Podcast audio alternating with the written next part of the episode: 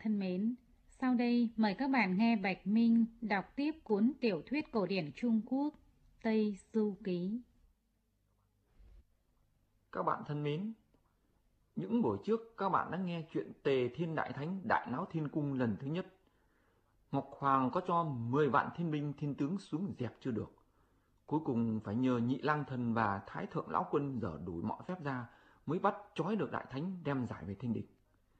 Ngọc Hoàng liền ra lệnh đưa ra xử chém. Thiên binh giải đại thánh đến đài chém yêu, trói vào cột hàng yêu. Nhưng dù đao chém búa bổ, giáo đâm kiếm xả, đại thánh vẫn không hề gì. Nam đầu tinh quân lại sai thần lửa đến phóng hỏa đốt, cũng chả sao. Sau lại sai thần xét lấy roi xét đến đánh, cũng chả làm gì được. Đại thánh vẫn thản nhiên đứng đó. Chịu rồi. Đại lực quỷ vương đành về tâu lại tất cả với Ngọc Hoàng. Ngọc Hoàng hỏi ngay các thần nên xét xử thế nào. Thì có Thái Thượng Lão Quân đứng ra tâu. Con khỉ kia đã trở thành thân kim cương rồi. Xin Thánh Thượng cho lão lính nó về, bỏ vào lò bắt quái luyện đốt. Tự khắc nó sẽ biến thành ra do than. Ngọc Hoàng liền sai lục đinh lục giáp giải đại thánh đến cung đầu suốt, và mặt khác lại triệu nhị lang chân quân lên hậu thưởng cho các thứ của quý. Nhị lang tạ ơn về cửa quán giang. Lão quân về đến cung đầu suốt, lôi đại thánh ra, cởi dây chói, rút cái móc xích khóa xương bả vai, đem bỏ vào trong lò bát quái. Rồi sai đạo sĩ coi lò và đồng tử quạt gió, châm lửa bắt đầu đốt luyện. Nguyên cái lò luyện ấy chia làm tám ngăn theo hình bát quái. Đại thánh liền chui tọt vào nằm ở trong ngăn gió. Có gió thì không có lửa, nên đại thánh chỉ bị gió hắt vào làm hai mắt đau đỏ lên. Cũng vì thế, sau này đại thánh có đôi mắt lửa con người vàng. Thấm thoát đã được 77-49 ngày. Lò bát quái luyện đã đủ lửa rồi. Một hôm, Lão quân mở lò ra lấy thuốc, đại thánh đương hai tay bưng mắt, nước mắt giàn ruộng. Bỗng nghe thấy có tiếng động ở nắp lò, bèn hé mắt nhìn ra, thấy ánh sáng chói mắt. Nhanh như cắt, đại thánh cất mình nhảy ra, đạp đổ cả lò. Bốn đạo sĩ đốt lò, coi lò và lục đinh lục giáp chạy ra giữ lại, đều bị đại thánh đá ngã hết.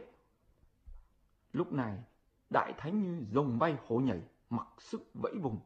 Lão quân sấn đến, đại thánh đánh cho một cái ngã bồ chồng rồi lấy gậy nhúy trong tay ra, vung một cái, to ra thành cây thiết bổng. Đại thánh tay cầm cần thiết bổng, coi chửi bằng vung, lại đại náo thiên cung một lần nữa. Chín diệu tinh quân đóng chặt cửa ngõ lại, còn bốn thiên tướng trốn đi đâu mất cả. Lần này, đại thánh bất chấp kẻ trên kẻ dưới, đánh đông dẹp tây, không một thần nào dám chống lại được. Đại thánh đánh thẳng đến điện thông minh, điện linh tiêu. May có vương linh quan giữ điện, thấy đại thánh tung hành liền cầm roi vàng ra ngăn lại. Con khỉ độc kia đi đâu? Có ta đây, chớ có ngông càn. Đại thánh không nói năng gì hết, xông đến đánh luôn. Linh quan dơ roi ra đỡ, hai bên phang nhau một trận xô sát trước điện linh tiêu. Đang giữa lúc chưa phân được thua, Vương Linh Quan lại sai tướng tá đem giấy tờ đến phủ Thiên Lôi, điều 36 thần sấm xét đến vây chặt lấy đại thánh. Đại thánh không hề hoảng sợ chút nào, với cần thiết bổng trong tay, đón trước đỡ sau, gạt hai bên. Cùng một lúc, rất nhiều thiên thần mang đao gươm kích giáo đến vây chặt lấy đại thánh. Đại thánh tức thì hóa ra ba đầu sáu tay, cầm ba cần thiết bổng, bay múa giữa vòng vây, vù vù quay tít như cái xe quay chỉ. Các thần sấm sét dồn đại thánh vào một nơi, lại không dám đến gần hai bên hò hét đánh nhau loạn xạ đã kinh động đến Ngọc Hoàng. Ngọc Hoàng bèn truyền chỉ cho du dịch linh quan và dực thánh chân quân sang Tây Phương mời Phật tổ đến. Hai thánh vâng lệnh đi đến bảo sái lôi âm ở Linh Sơn.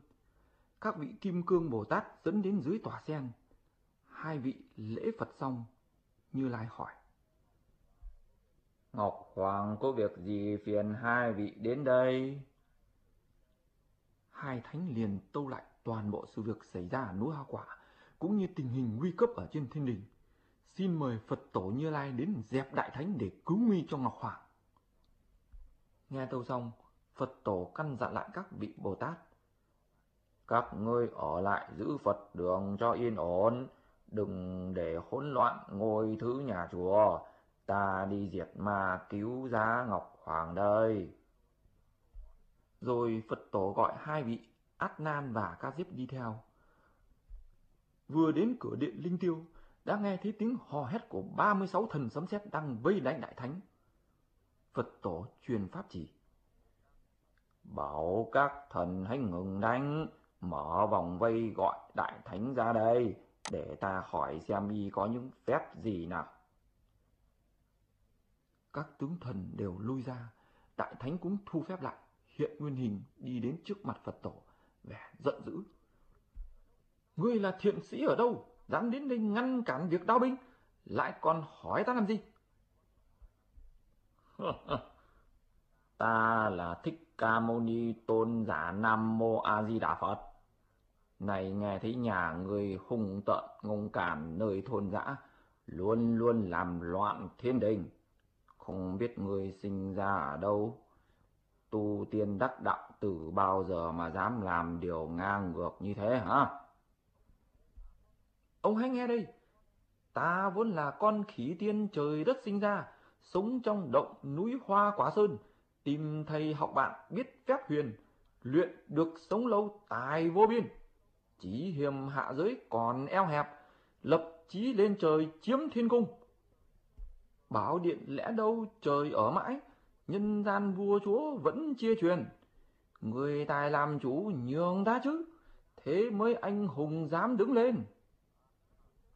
À, à, à, à, Nhà ngươi là loài khỉ hóa thành tiên, sao dám cướp ngôi của Ngọc Hoàng? Ngọc Hoàng tu hành từ thuở nhỏ, khổ hạnh trải qua một nghìn bảy trăm năm mươi kiếp. Mỗi kiếp một trăm hai mươi chín nghìn sáu trăm năm. Nhà ngươi thử tính xem, Ngọc Hoàng tu bao nhiêu năm mới được hưởng đạo vô cực? Nhà ngươi một kiếp súc sinh mới được làm người, sao dám nói khoác lác như thế? Không đáng là người. Sẽ chết non chết yểu, mau mau quy thuận đi. Nếu còn nói bậy bạ, e rằng gặp phải những tay thâm độc, sẽ mất mạng ngay đấy.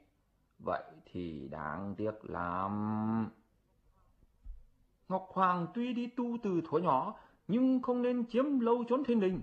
Người ta thường nói, làm vua phải luân chuyển, sáng năm lại đến ta.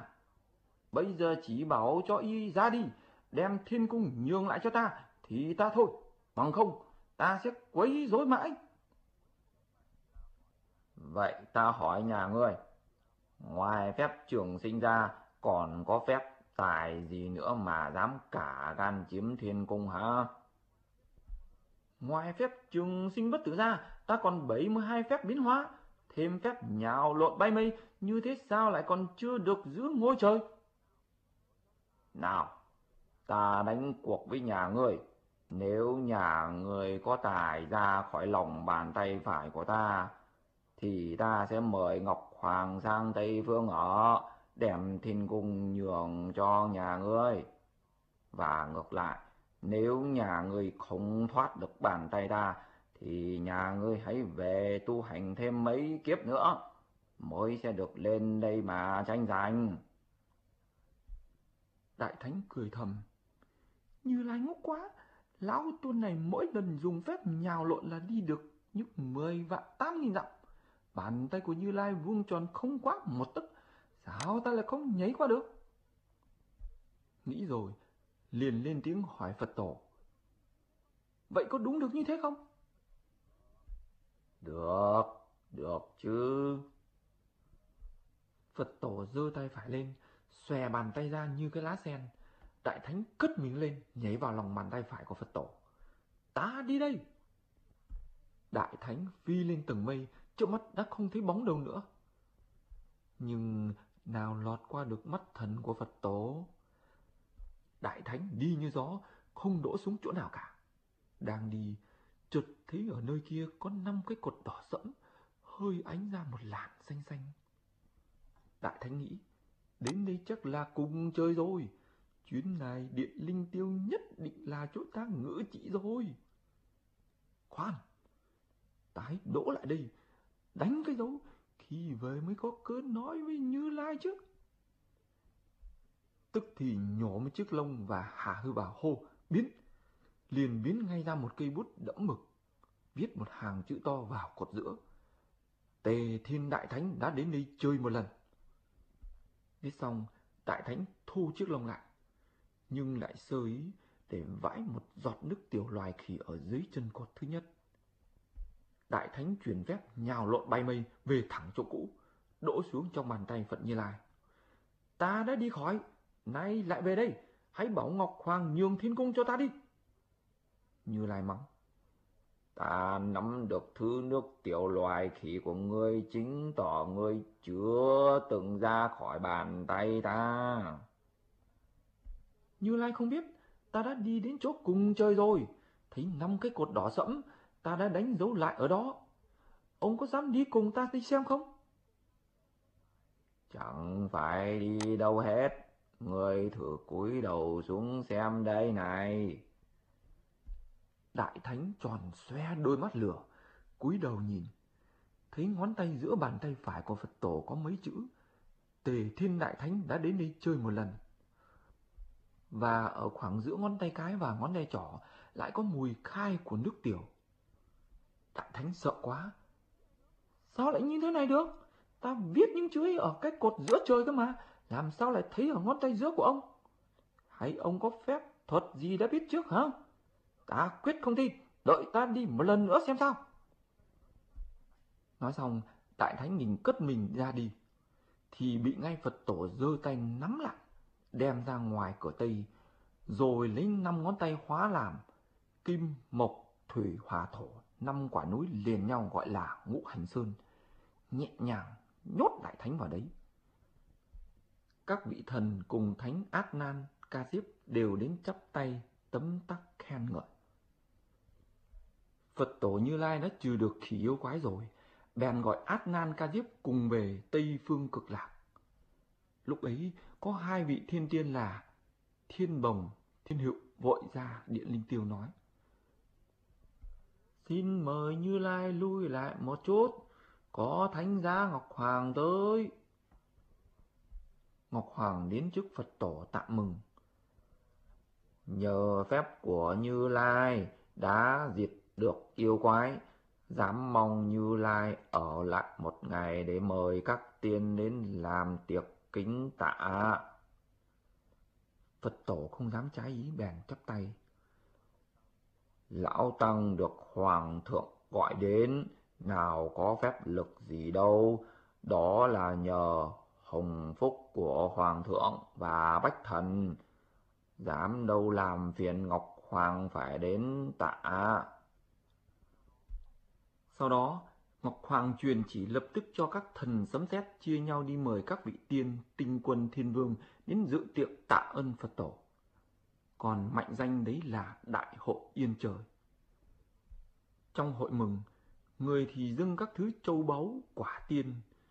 Ông thọ tinh đến dâng cỏ linh chi tía, ngó sen biếc. Còn vương mẫu thì dẫn các tiên nữ đến múa hát để mừng Phật tổ.